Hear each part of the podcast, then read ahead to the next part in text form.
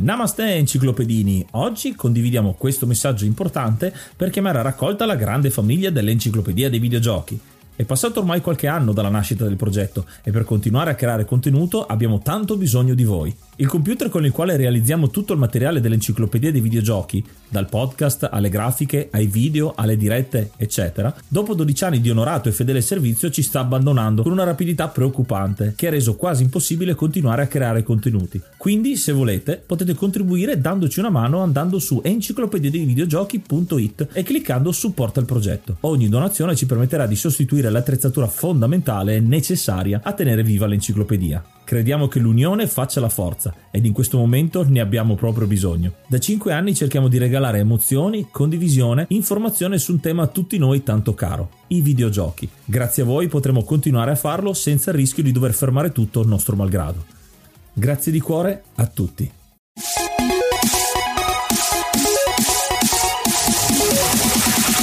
Namaste e benvenuti ad un nuovo episodio dell'Enciclopedia dei Videogiochi. Io sono Ace. E io sono Yuga e nel podcast di oggi parleremo di Indiana Jones, Fate of Atlantis. Ma prima di cominciare parliamo di qualche news. Ci stiamo avvicinando ai 100 episodi del podcast che sono tantissimi, è un gran traguardo, stiamo preparando qualcosa dietro le quinte con tantissimi piccoli contributi. Non vi spoileriamo niente, ma tenetevi belli pronti per l'episodio 100. Questo però non è da meno, è un altro episodio speciale, un altro episodio con ospite, è un'altra avventura LucasArts che affrontiamo dopo aver affrontato Monkey Island e anche Zack McCracken ancora un bel po' di tempo fa all'inizio della prima stagione. Abbiamo con noi Marco Burberi, ciao! Buonasera, buonasera a tutti, buonasera o buongiorno, dipende da quando cazzo ascoltano questo podcast, quindi buonasera, buongiorno, buonanotte, dice che cazzo è Marco Burberi, lo dite voi, sono. Il Truman Show un po' toscano, insomma. Eh sì. Allora, intanto come stai? Come sto? Di merda perché è un periodo del cazzo per chi fa il mio lavoro. Lavorando in teatro come macchinista e attrezzista, per me è un anno che sono bestemmie dette fra i denti, guardandomi allo specchio, accarezzandomi mentre piango.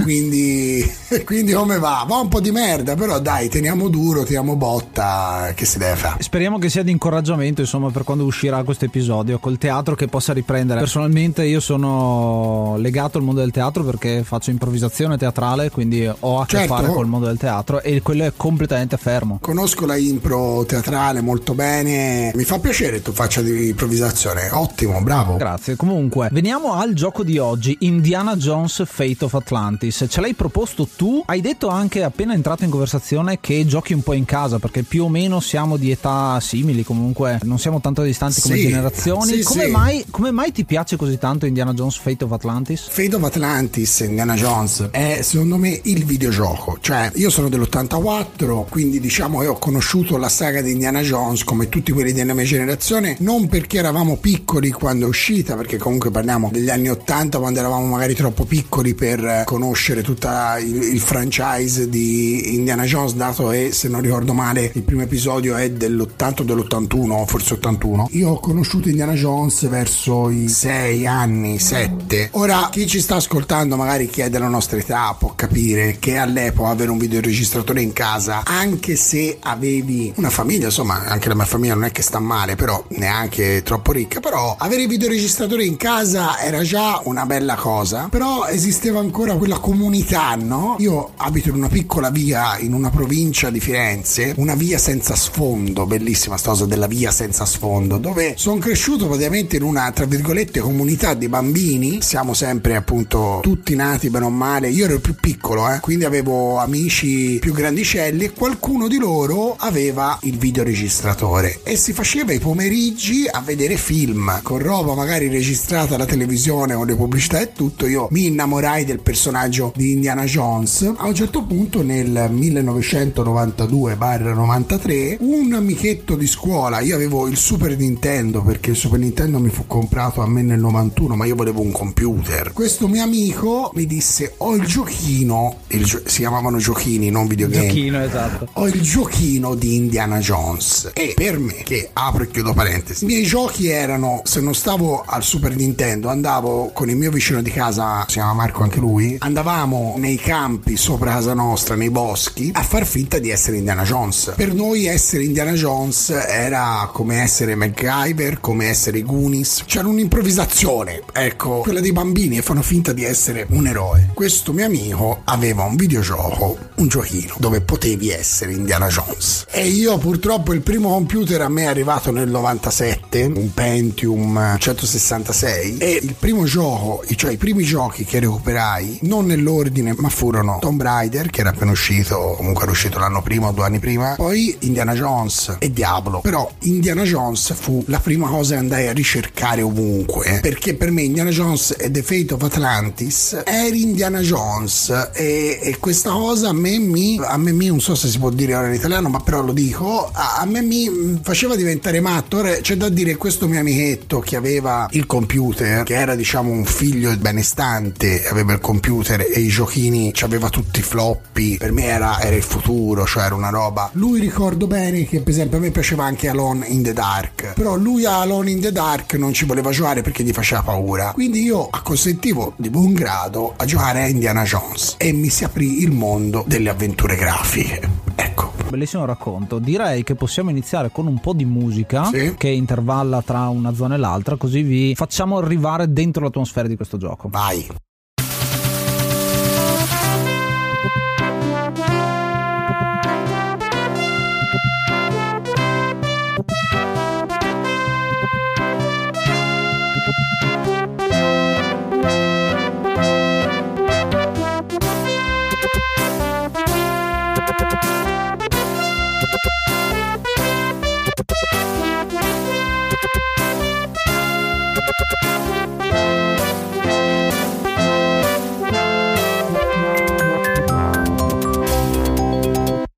È iniziato maggio, quindi aggiorniamo l'elenco e ringraziamo l'hard mod Cry King e i normal mod Rick Hunter, Groll, Don Kazim, Lobby Frontali, D-Chan, Blackworm, Stonebringer, Baby Beats, Belzebrew, Pago, Strangia, Numbersoft, Sballu 17, LDS, Brontolo 220, Dexter, The Pixel Chips, Ing Bastard, Vito M85, Noobswick, Eppers, Vanax Abadium e Nikius 89. Se vuoi entrare anche tu nel gruppo dei mecenate, vai su enciclopedia di videogiochi.it, clicca supporta il progetto e tramite la piattaforma Coffee potrai avere accesso ai nostri video backstage, allo store e anche al feed podcast senza pubblicità.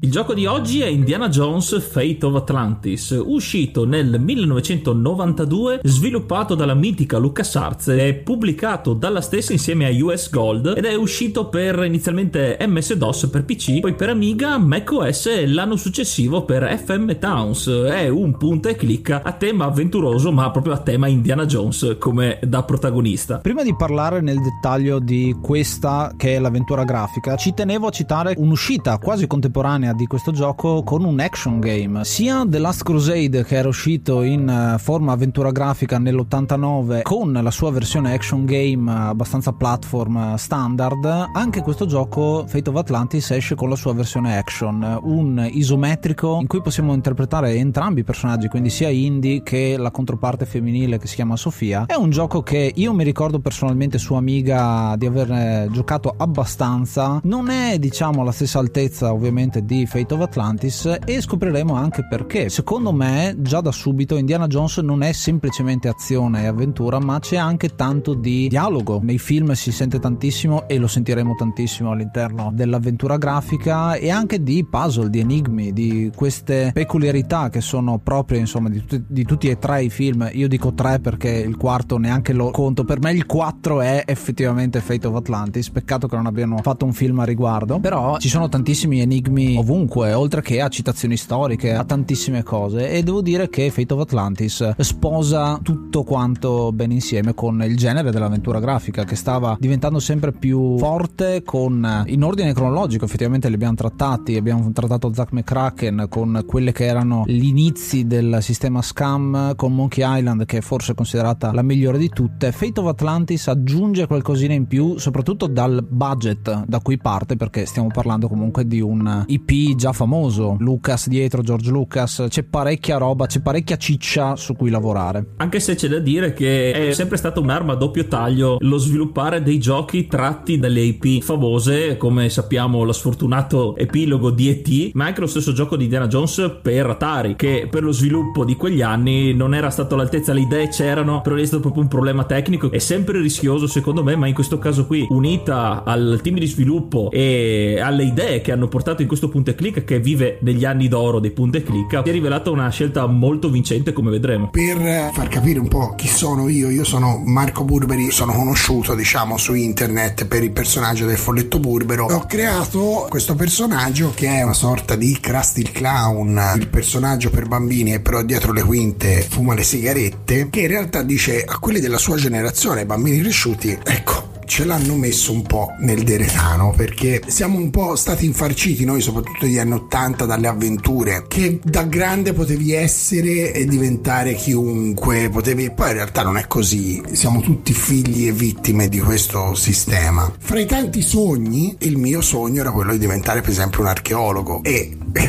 cosa non ho fatto. Giochi del genere mi hanno fatto credere fosse possibile perché risolvere gli enigmi, provarci e vedere ce la fai, pur essendo un bambino, te la fa piglia bene. Questa è una cosa che secondo me ha giocato tanto sulle nostre vite, noi nati in quella generazione. Questa lentezza all'inizio, no? Di vai, dai, apri, chiudi, raccogli, usa, premi, tira. Ricordo che all'inizio la vivevo male, ma una volta entrato nel meccanismo delle avventure grafiche che per me è stato il primo. Io Monkey Island l'ho recuperato dopo e l'ho amato alla follia. Era una delle cose più interattive e più belle che ci potesse essere. Avevi in basso a sinistra delle opzioni e quindi non era così semplice arrivare alla soluzione anche di un enigma semplice cioè tipo non so dare un oggetto a una persona. Dovevi ragionare e arrivare a dire che quella persona magari aveva bisogno di quell'oggetto. Alle volte si rimaneva bloccati no? provando a dare a usare tutti gli oggetti o tutte le cose cose. Questi giochi, io credo, che ci hanno avvicinato alla pazienza, al fatto di non mollare. Poi i cheater c'erano anche all'epoca, il mio amico aveva tutte le soluzioni stampate, magari continuava senza di me. Indiana Jones and the Fate of Atlantis è stato il precursore, secondo me, per la nostra generazione di quello che è diventato ora anche un po' il sistema videoludico. Dal punto di vista si guarda giocare gli altri, perché quando si giocava in 5-6 a un'avventura grafica, perché c'erano le vere e proprie riunioni di amici per giocare allo stesso gioco. E questa secondo me è stata una delle cose più belle delle avventure grafiche. Una cosa molto interessante nella costruzione di questi punta e click ti portava a guardarlo, a renderlo interessante, perché come hai detto i punta e click, come ben sappiamo, ci insegnano la pazienza perché la risoluzione degli enigmi può essere molto lunga perché non è immediata. Però il bello che ha reso l'idea vincente del punta e click è che li rendono interessanti con un po' di humor, in questo caso eh, Indiana Jones riprende molto molto dal personaggio dei film, un po' strafottente, sì. con la battuta sempre pronta, ironico, e anche nelle situazioni, come abbiamo visto citando gli altri Monkey Island, ma anche i Full Throttle, le varie serie Sam Max, fanno tutte le citazioni, sono autoreferenziali con citazioni sì, a altri film, sì. alla stessa Lucas. Anche la cosa interessante è appunto che ti viene voglia di provare varie soluzioni, anche magari poco verosimili, ma per vedere cosa ti dice il gioco, una battuta o una cosa divertente. Quindi lo tengono molto vivo da quel punto di vista. E poi diciamo che questo gioco ha un'altra caratteristica che all'epoca noi bambini, io questa me la ricordo, mentre io giocavo a Indiana Jones and the Fate of Atlantis, un altro mio amico aveva Indiana Jones and the Fate of Atlantis. Il problema è che a un certo punto ci trovammo, e questa cosa me la ricordo ragazzi in maniera pesa, poi ho scoperto perché, ma non c'era internet, era tutto un passaparola, che il gioco di questo mio amico era diverso, perché che è stata la genialata tra l'altro di Indiana Indiana Jones che a differenza del suo predecessore in questo c'erano le tre scelte. Cioè a un certo punto del gioco senza saperlo venivi messo di fronte a tre scelte che ti portavano a avere tre soluzioni diverse del gioco ed erano la scelta dell'action cioè la scelta di menare detto in maniere povere gli enigmi c'erano ma menavi. Poi dopo c'era la scelta quella diciamo sei solo Indiana Jones e quindi usi l'intelletto. Ci sono i momenti di menare ci sono i momenti di cooperazione con Sofia però più che altro sono enigmi. E poi c'era la scelta che ti portava alla cooperazione. Quindi avevi un gioco bilanciato sul fatto che usavi un po' Indiana Jones e un po' Sofia. E quindi a seconda della scelta che facevi lì cambia tutto. Quindi io a volte mi trovavo a giocare con Marco aveva un altro gioco davanti cioè lui era arrivato a un punto nel quale io con l'altro mio amico non ero arrivato. Dico no ma scusa eh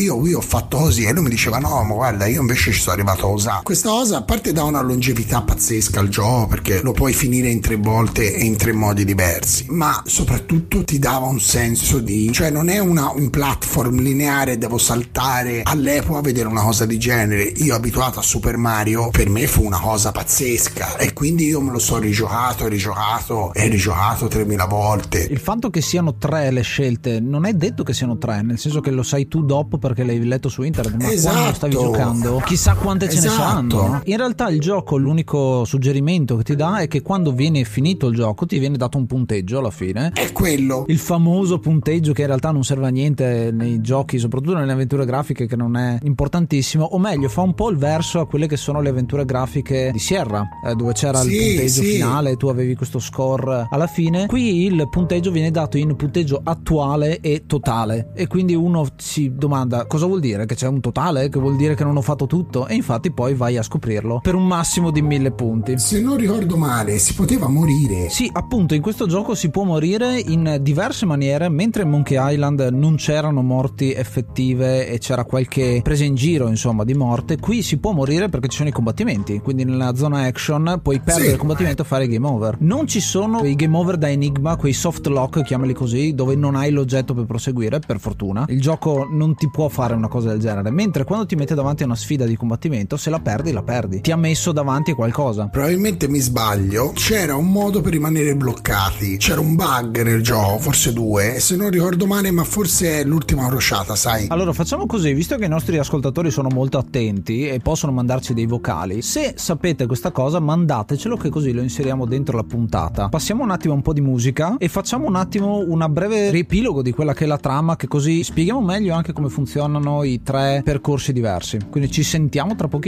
Vai. Ti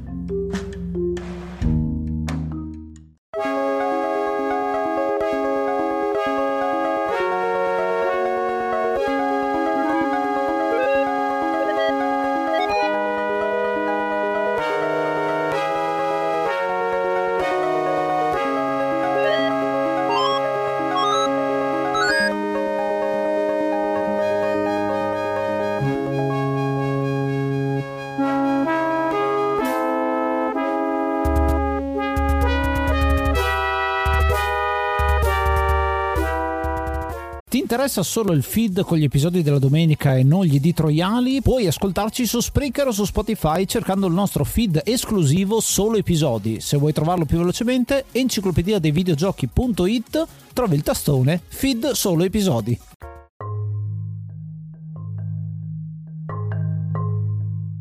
Per introdurre la trama di questo gioco, vede il nostro Indiana Jones eh, con una serie di rocambolesche cadute all'interno di un museo recuperare durante i titoli di testa questo artefatto che riporta nel suo studio dove un misterioso Mr. Smith dice di avere la chiave per aprirlo. Scopriamo che dentro c'è un materiale misterioso, ma questo Mr. Smith lo ruba e fugge dalla finestra, non prima che Indy eh, gli rubi, comunque lo trattenga per il giubbotto e si scopre che questo Mr. Smith in realtà lavora per il Terzo Reich, perché la storia è ambientata a fine anni 30, nel pieno regime nazista. Scoprono anche tramite le altre spedizioni che avevano fatto in Islanda che questo materiale fa parte delle ricerche per la città di Atlantide, che è una leggenda, ma sono fatti degli studi. Quindi Indiana Jones decide di partire all'inseguimento di questo Mr. Smith, ma anche appunto per ricercare se questa Atlantide effettivamente esiste. Per aiutarlo, per cercare aiuto, c'è un- il personaggio femminile di questo gioco che l'aveva aiutato aiutato in Islanda e come anche nei film di Indiana Jones c'è il classico personaggio femminile che va in contrasto con lui, però si legano i due personaggi. Ci tengo a dire una cosa perché questo gioco è abbastanza lungo, diciamo, giocato senza soluzioni, quindi a forza di provare e riprovare, e quello che deve fare un'avventura grafica è colpirti immediatamente. Questo gioco lo fa con la musica, che ovviamente è quella di John Williams, reinterpretata da un iMuse fatto da Michael Land e tutti quanti gli altri, che veramente è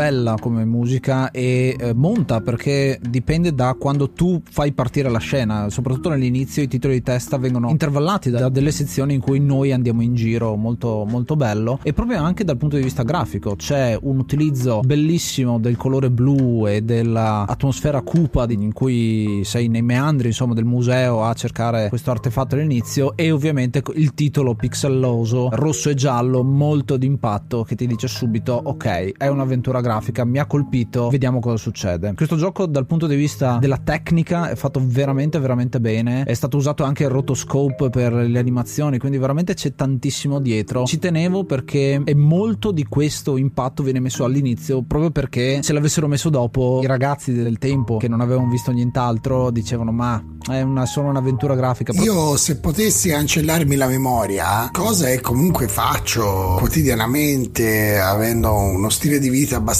malsano ma la mia memoria mi permette dato che ho una memoria del cazzo mi permette di rigiocare a questo gioco ogni dieci anni e non ricordarmi alcuni enigmi.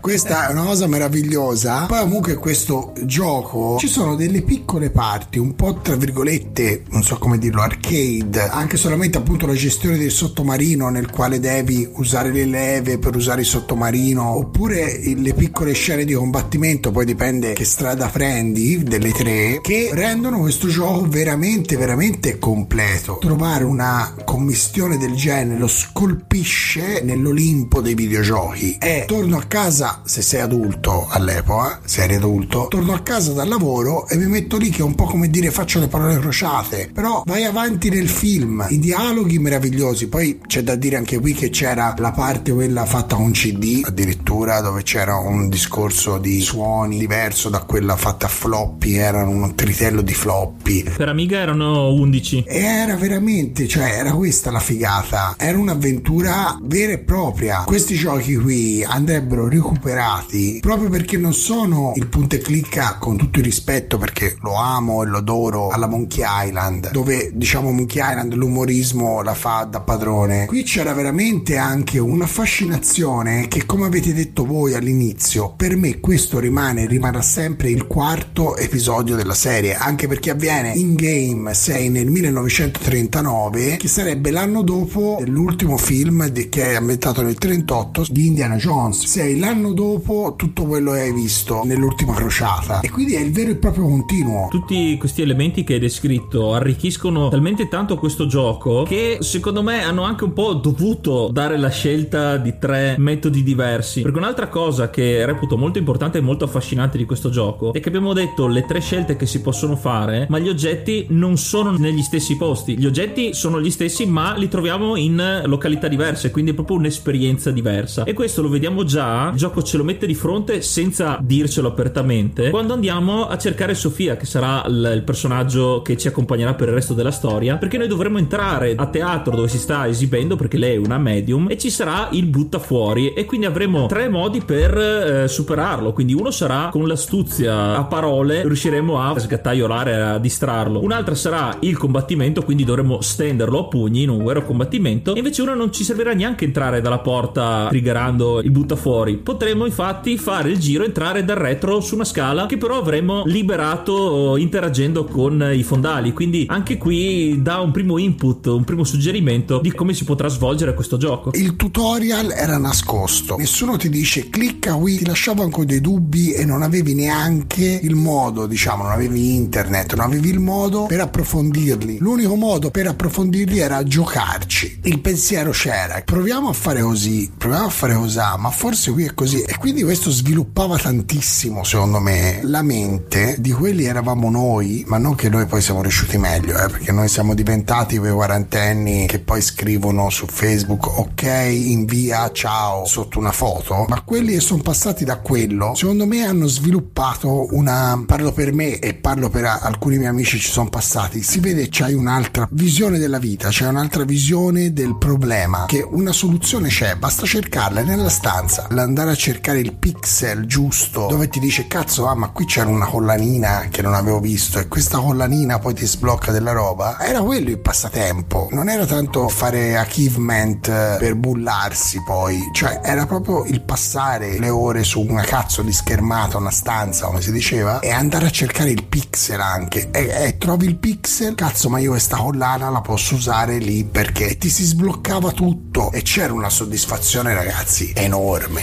enorme. Prima hai parlato di parole crociate, questo gioco un po' ci assomiglia dal punto di vista dell'intuito, è come trovarsi le parole crociate con la prima pagina della settimana di Mistica già fatta, sì. perché così te le insegnano, oppure scrivi la A con il tratteggio di questo tipo, è un po' una, non tanto una presa in giro, ma credo sia figlio del fatto che il videogioco è diventato proprio di massa in una maniera incredibile, quindi deve essere per Sono forza d'accordo. per tutti. Si è persa la sfida, cioè la sfida ora è platinare un gioco, la sfida ora è arrivare alla mm-hmm. fine senza mai morire, che per carità di Dio, benissimo, sei bravo a usare le dita. Citando gli altri film di Indiana Jones da cui questo gioco prende ambientazione e anche lo spirito, c'è da dire che inizialmente tra le varie idee per scrivere la storia di questo gioco avevano intenzione di usare una vecchia sceneggiatura di un eh, non utilizzata di una delle serie di Indiana Jones, ma gli sviluppatori invece hanno voluto crearla proprio da zero e in questo caso hanno fatto molto bene perché come abbiamo detto questa sceneggiatura ci starebbe benissimo in un film, quindi è strano che da un gioco non abbiano creato il film al posto del contrario. Prendendo sempre da Indiana Jones, eh, questo film ha, come dicevo, il suo spirito, eh, l'autocitazionismo e anche una vena di ironia. Tra le prime schermate che faremo durante la nostra avventura andremo nello, nella giungla dello Yucatan, saremo in questo paesaggio di, di, giungla, di foresta e sarà bloccato dalla vegetazione. Quindi il gioco ci farà fare una serie di, di interazioni per poter arrivare al, ai piedi della piramide Inca per poi scoprire che Sofia, la nostra compagna, è già lì e quando gli chiederemo ma come mai sei già qua? E lei, citando una battuta di Aldo Giovanni e Giacomo che a questo punto avranno preso loro, e c'è il sentiero. C'è, c'è il sentiero. C'è il sentiero. Quindi questo gioco è molto ah, divertente. Sì, anche sì. più avanti nella eh. storia c'è anche vari riferimenti alla,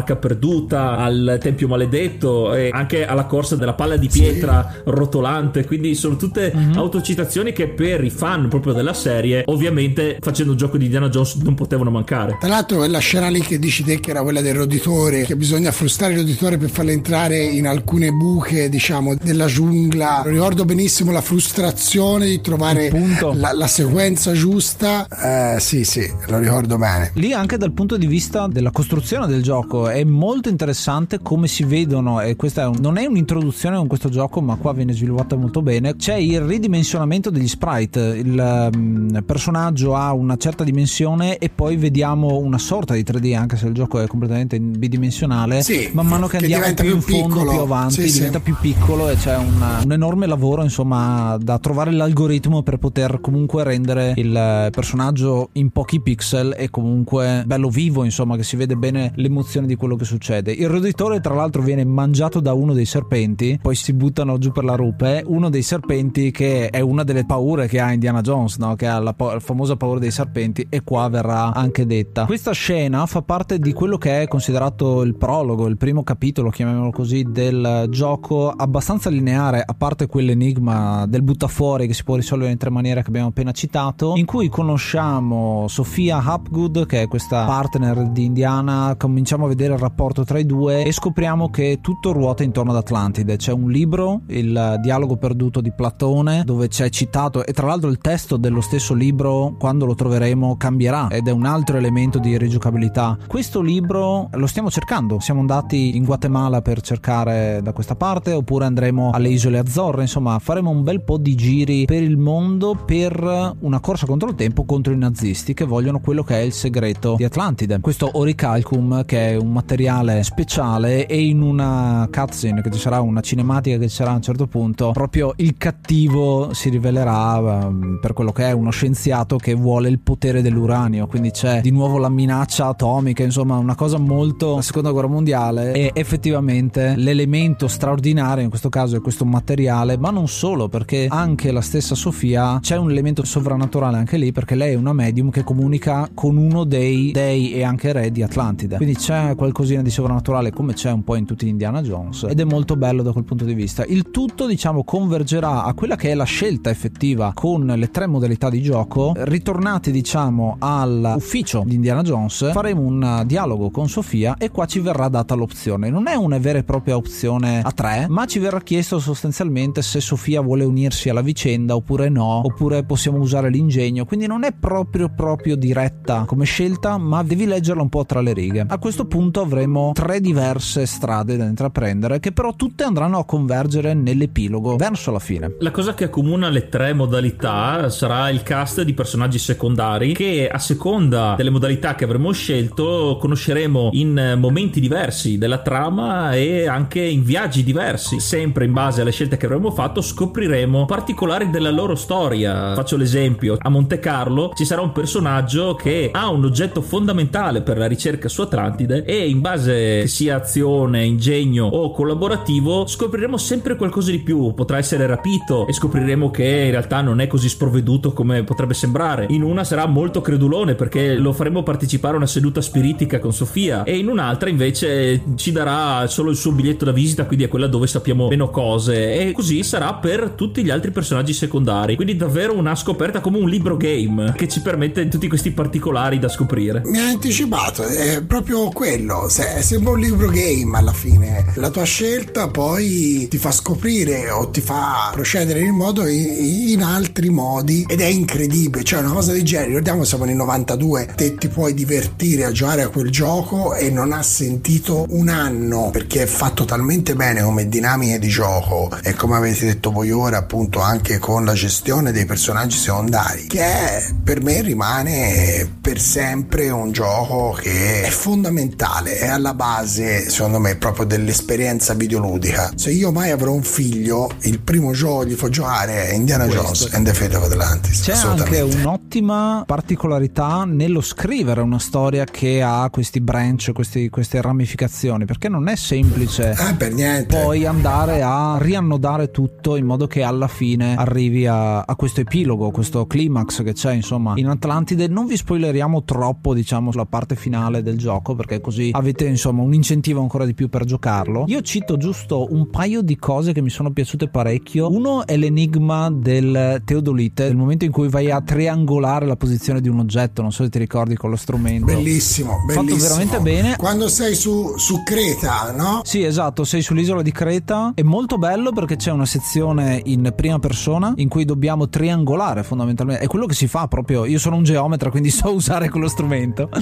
e, ehm, effettivamente andare a beccare il punto giusto, che è sempre diverso, un altro dei tanti elementi esatto. procedurali, come si direbbe oggi, di questo gioco, e che ogni volta che avvii il gioco può essere diverso. Anche questa è una cosa molto bella. Mentre l'altra è una cosa che dicevi tu prima, ma questa è una cosa proprio divertente. C'è un certo punto in cui faremo delle scene al buio. La cosa bella di questo gioco sì. è che eh, a me ha dato tantissima um, allegria e mi ha fatto sentire ancora più dentro il gioco è che tu non vedi gli oggetti e quindi quando tu muovi il mouse sopra quegli oggetti non sono più il nome dell'oggetto ma sono cosa grande, cosa allungata e quindi ti dice sì, delle sì. informazioni ma relative, ti dice che c'è qualcosa ma non sai che cos'è proprio perché non lo vedi. È una cosa molto bella, poi quando riesci ad accendere la luce capisci effettivamente dove ti trovi. La prima volta che ho giocato il gioco senza sapere dove sono eh, ti dà proprio la sensazione di oh sono al buio, cosa faccio? Comincio a tentoni a andare in giro a, a, a conoscere dove sono. Diciamo che usano il tipico linguaggio da costruttore. Ehi, coso, passami il coso che devo metterlo qua nella cosa. Esatto. Quindi...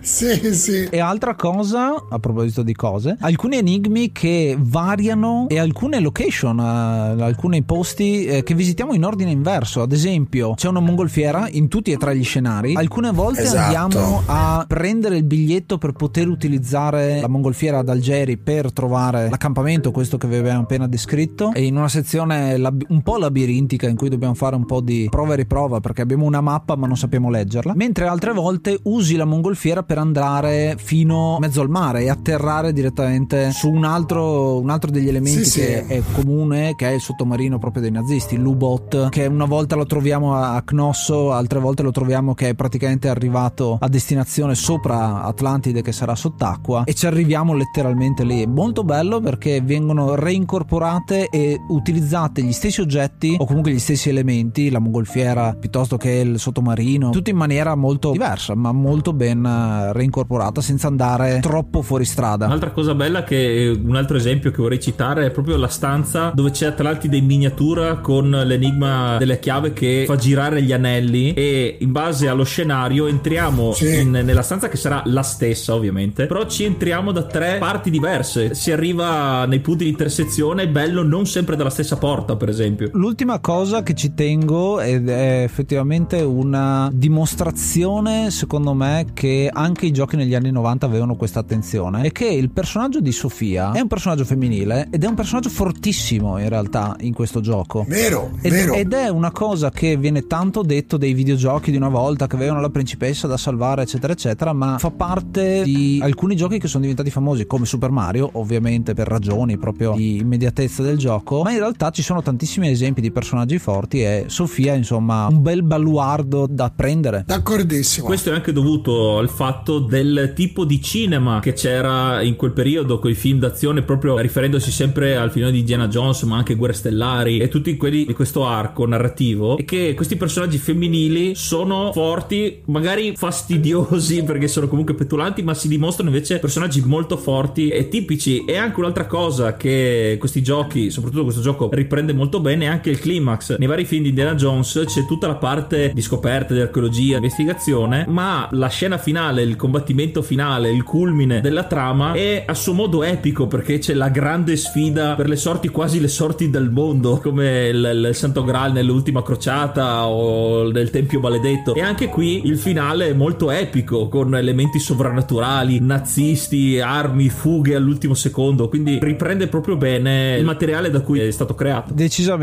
non ci resta altro che da dire di giocarlo assolutamente per scoprire come finirà e farci sapere se vi è piaciuto. Passiamo alla ultima parte in cui andiamo a dare un po' i voti e tiriamo le somme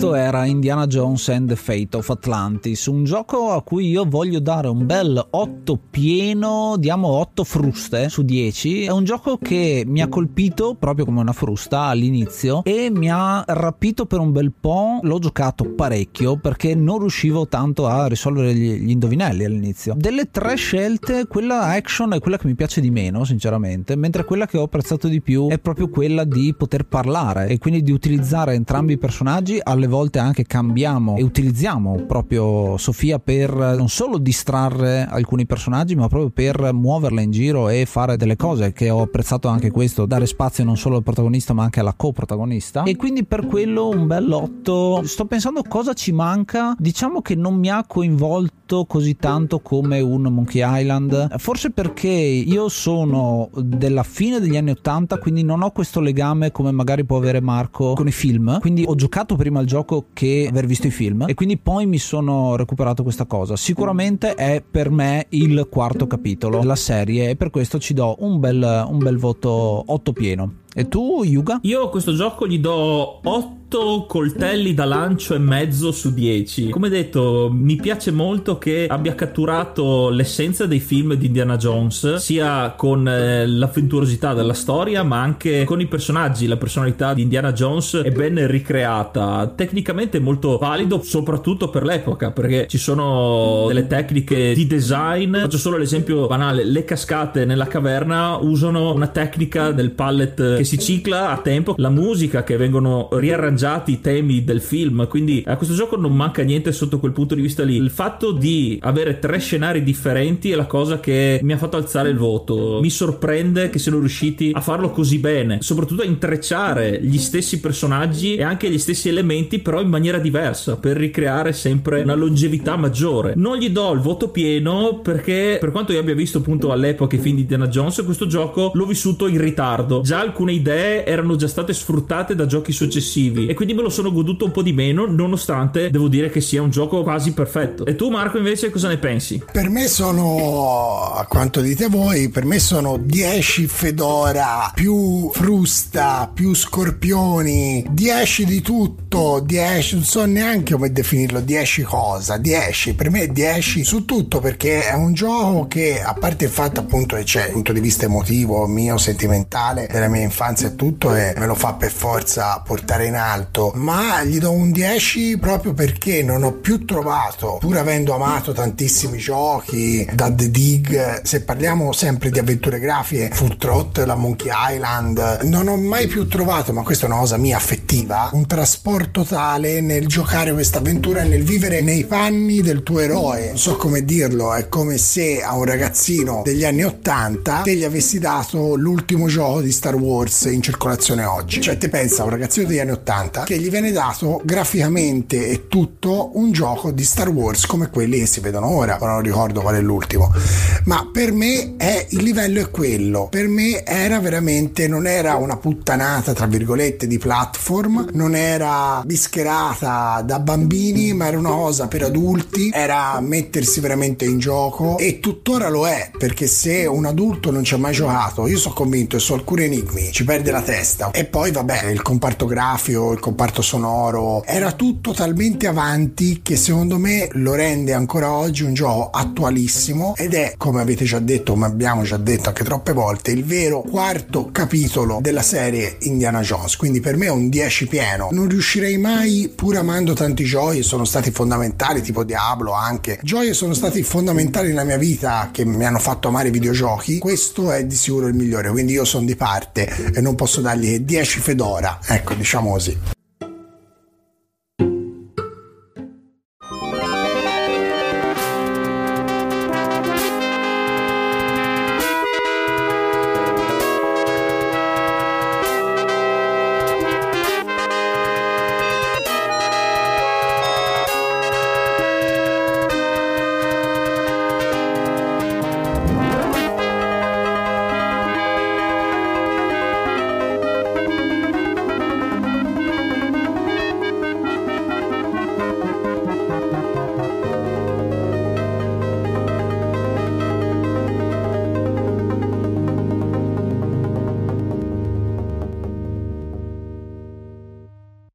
Siamo arrivati alla fine dell'episodio. Noi ringraziamo il nostro ospite per essere stato qua. Se volete, se avete giocato questo gioco, se non l'avete giocato, giocatelo. Poi tornate e lasciateci pure un messaggio, un commento. Potete lasciarci anche una recensione su Apple Podcast, una delle tante piattaforme dove potete trovare il nostro podcast. E adesso volevamo lasciare un pochino di tempo a Marco per sapere dove ti possiamo trovare. Allora, io il mio Twitch si chiama Marco Burberi, semplicemente Marco Burberi tutto attaccato dove è una roba ovviamente i miei canali sia YouTube che Twitch eh, basta non ce n'è altri anche Facebook però sono sempre ovviamente per adulti perché comunque io uso un linguaggio parecchio scurrile tratto temi che non sono adatti a minorenni. Quindi se siete maggiorenni e vi garba parlare un po' di tutto vi garba sentire anche perché io tratto anche di retro game eccetera ma più che altro si oscilla per esempio sul mio Twitch da andare a rivedere vecchia roba, anni 80, parlare di quegli anni lì, quindi una cosa un po' retro, ma non nostalgica, quasi canzonatoria, giusto per prenderci un po' in giro anche a noi boomer, come ci definiscono, mm. è Marco Burberi, tutto attaccato, mentre su YouTube pensate un po', mi chiamo Marco Burberi, anche su YouTube, e lì diciamo se cercate Folletto Burbero capite chi sono, diciamo anche perché alla fine il personaggio mio più conosciuto è quello di Folletto Burbero, ma potete trovare tanta altra roba che comunque ricordo è sempre vietata ai minori, questo ci tengo a dirlo. Lasciate ogni speranza voi entrate.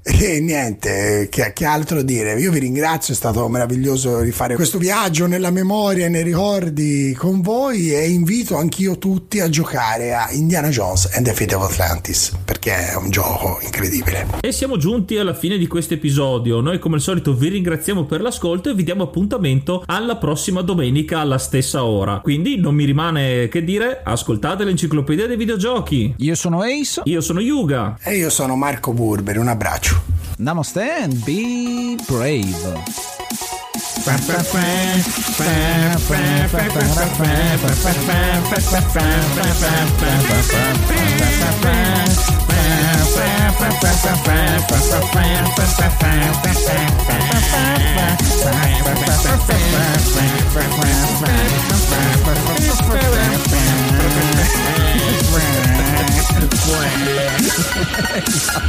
Respira, e basta.